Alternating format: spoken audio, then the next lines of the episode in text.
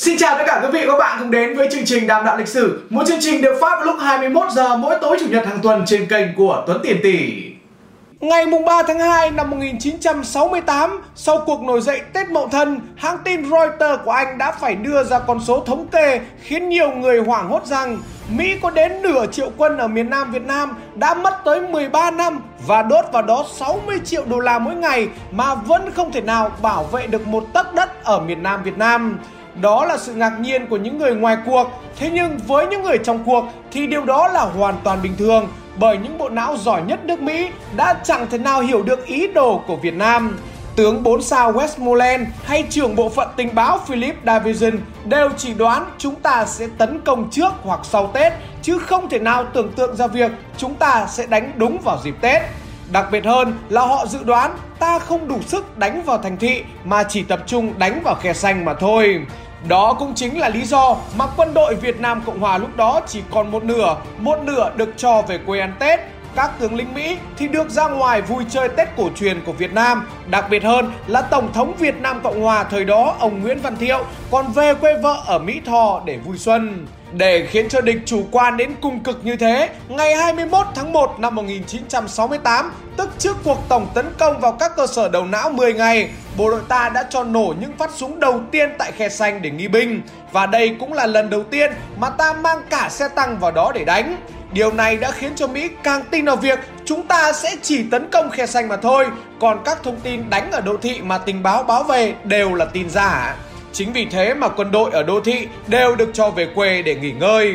Ngày đó, Mỹ chuẩn bị cực kỳ chu đáo cho một trận đánh quy ước ở Khe Sanh. Nó nghĩ rằng Việt Nam mang cả xe tăng vào để đánh mình như này rồi thì chắc chắn sẽ dàn quân đánh nhau như ở Điện Biên Phủ. Mà đánh nhau kiểu dàn quân quy ước như thế thì quân nó được đào tạo rất kỹ, cực kỳ tinh nhuệ, cho thêm tiền Việt Nam cũng không thể nào đánh được. Thậm chí Mỹ còn thách thức quân ta đánh vào đó và tự tin sẽ nghiền nát bộ đội chủ lực của ta, bởi họ đã được chuẩn bị cực kỳ kỹ lưỡng cho trận đánh này. Khe Sanh trong tư duy của người Mỹ nó có một cái gì đấy giống như lòng chảo Điện Biên Phủ. Chính vì thế mà nó đã rút ra được quá nhiều kinh nghiệm. Nếu như ngày xưa quân Pháp chỉ có thể chi viện được 100 tấn hàng một ngày cho Điện Biên Phủ, thì bây giờ với trực thăng và máy bay được cải tiến, Mỹ có thể chi viện tới 600 tấn hàng một ngày cho Khe Sanh. Thế nên quân Mỹ không phải lo gì cả, chỉ ăn xong rồi lại cầm súng đi bắn nhau. Về súng đạn thì Mỹ cũng chuẩn bị chu đáo không kém gì lương thực. Cụ thể, trong 10 ngày đầu giao tranh, Mỹ đã bắn tới 150.000 viên đạn pháo, nhiều gấp rưỡi số đạn pháo 105 ly mà Pháp đã dùng trong 56 ngày đêm ở Điện Biên Phủ. Ngoài ra, tướng Westmoreland còn cẩn thận sử dụng cả sư đoàn không vận kỵ binh bay, lứa đầu tiên vừa được đào tạo xong đã mang thẳng sang Việt Nam chỉ trong 72 giờ. Nói về máy bay thả bom, thì B-52 bay trên bầu trời Khe Sanh ngày đó nhiều như nhặng. Nó thả tới 100.000 tấn bom xuống Khe Sanh thời đó. Thế nhưng Mỹ nghĩ rằng B-52 là thế mạnh của nó và cả thế giới đã phải công nhận điều này rồi, thì Việt Nam lại chứng minh với Mỹ và cả thế giới rằng B-52 chỉ giống như một đống sắt vụn biết bay. Với chiến thuật túm thắt lưng địch mà đánh, cứ đến đêm quân ta lại đào thông hào áp sát quân địch với khoảng cách gần nhất để đánh cận chiến. Chính điều này đã khiến cho B-52 bị vô hiệu hóa hoàn toàn. Phía Mỹ ngày đó đã phải khốn khổ đến nỗi phải giảm độ cao của B-52 từ 10.000m xuống còn 9.000m để ném bom cho chuẩn. Thế nhưng khó ở chỗ quân địch và quân ta ở quá gần nhau, có thả thì cả hai cùng chết. Và cũng đã có rất nhiều lần B-52 thả bom chỉ cách khu quân sự của chính nó có 100m.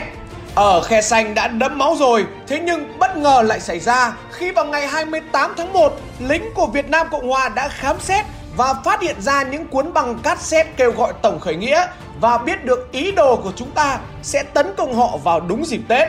Khốn nạn cho Việt Nam Cộng Hòa ngày ấy, khi ngày 30 tháng 1, tức là trước cuộc tấn công của ta một ngày, họ có cho đăng tin lên đài phát thanh để kêu gọi binh lính trở về đơn vị, nhưng chả mấy ai thi hành, vì hầu hết họ cho rằng những lúc lâm nguy bom đạn ác liệt như này thì họ cần được ở cạnh người thân của họ.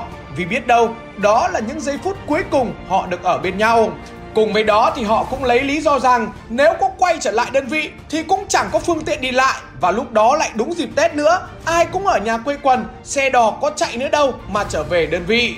Chính vì lý do đó mà tất cả các địa điểm đầu não của địch tại Sài Gòn đều bị dễ dàng đánh phá như Đại sứ quán Mỹ, Dinh Độc Lập, Đài Phát Thanh, Tổng Nhà Cảnh sát. Chính sự kiện này đã khiến cho cả nước Mỹ phải chấn động, khiến cho cựu Ngoại trưởng Mỹ ông Henry Kissinger sau này phải thốt lên rằng Hà Nội đã chơi trò đấu bò, lừa con bò tót Mỹ hung dữ ra vòng ngoài rồi dùng lực lượng quân sự của họ bất thần đánh ập vào toàn bộ các đô thị bên trong là nơi mà Mỹ sơ hở, làm cho Bộ Chỉ huy Mỹ không kịp trở tay. Đặc biệt hơn, sau cuộc tấn công vào các cơ sở đầu não của Mỹ đó, một tù binh đặc công của quân giải phóng đã bị tướng Nguyễn Ngọc Loan bắn ngay giữa đường phố Sài Gòn làm cả thế giới phải chấn động.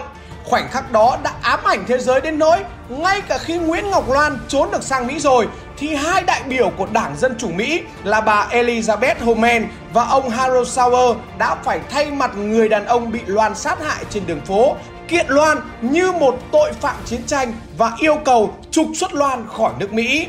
Tuy nhiên, nhiều thông tin cho rằng Mỹ không muốn khơi gợi lại vết nhơ mà họ từng can dự nên đích thân ông Tổng thống Jimmy Carter đã phải can thiệp và quyết định cho phép Loan được ở lại định cư.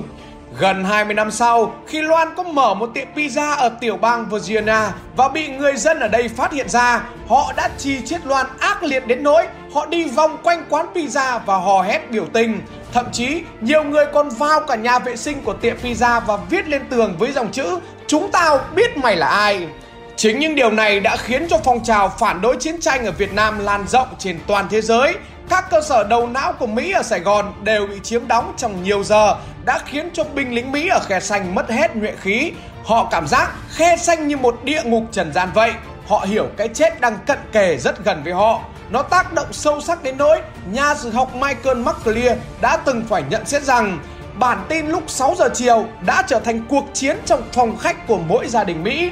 Cái hình ảnh như thế đã tạo ra cảm nghĩ chung Khe Sanh không phải thung lũng cần có tự do mà là sự điên rồ lớn nhất của một thế hệ già nua nắm giữ quyền lực. Đó cũng chính là lý do mà tại sao Mỹ đã bắt buộc phải ngồi vào bàn đàm phán với ta tại Paris, nơi đã diễn ra một cuộc chiến bằng khả năng hùng biện giữa ông Lê Đức Thọ và Kissinger. Cuộc đàm phán kéo dài tới 4 năm 8 tháng 16 ngày để rồi cả thế giới phải thốt lên rằng trời đã sinh Kissinger, sao lại còn sinh Lê Đức Thọ? Tất cả diễn biến của cuộc đàm phán này sẽ có vào số sau, được phát vào lúc 21 giờ ngày 8 tháng 8 trên kênh của Tuấn Tiền Tỷ. Vâng, và chương trình Đàm Đạo Lịch Sử ngày hôm nay xin phép được tạm dừng tại đây. Xin cảm ơn sự quan tâm theo dõi của tất cả quý vị và các bạn. Và hãy nhớ đăng ký cho kênh Tuấn Tiền Tỷ để em đạt được 1 triệu sub đấy nhé!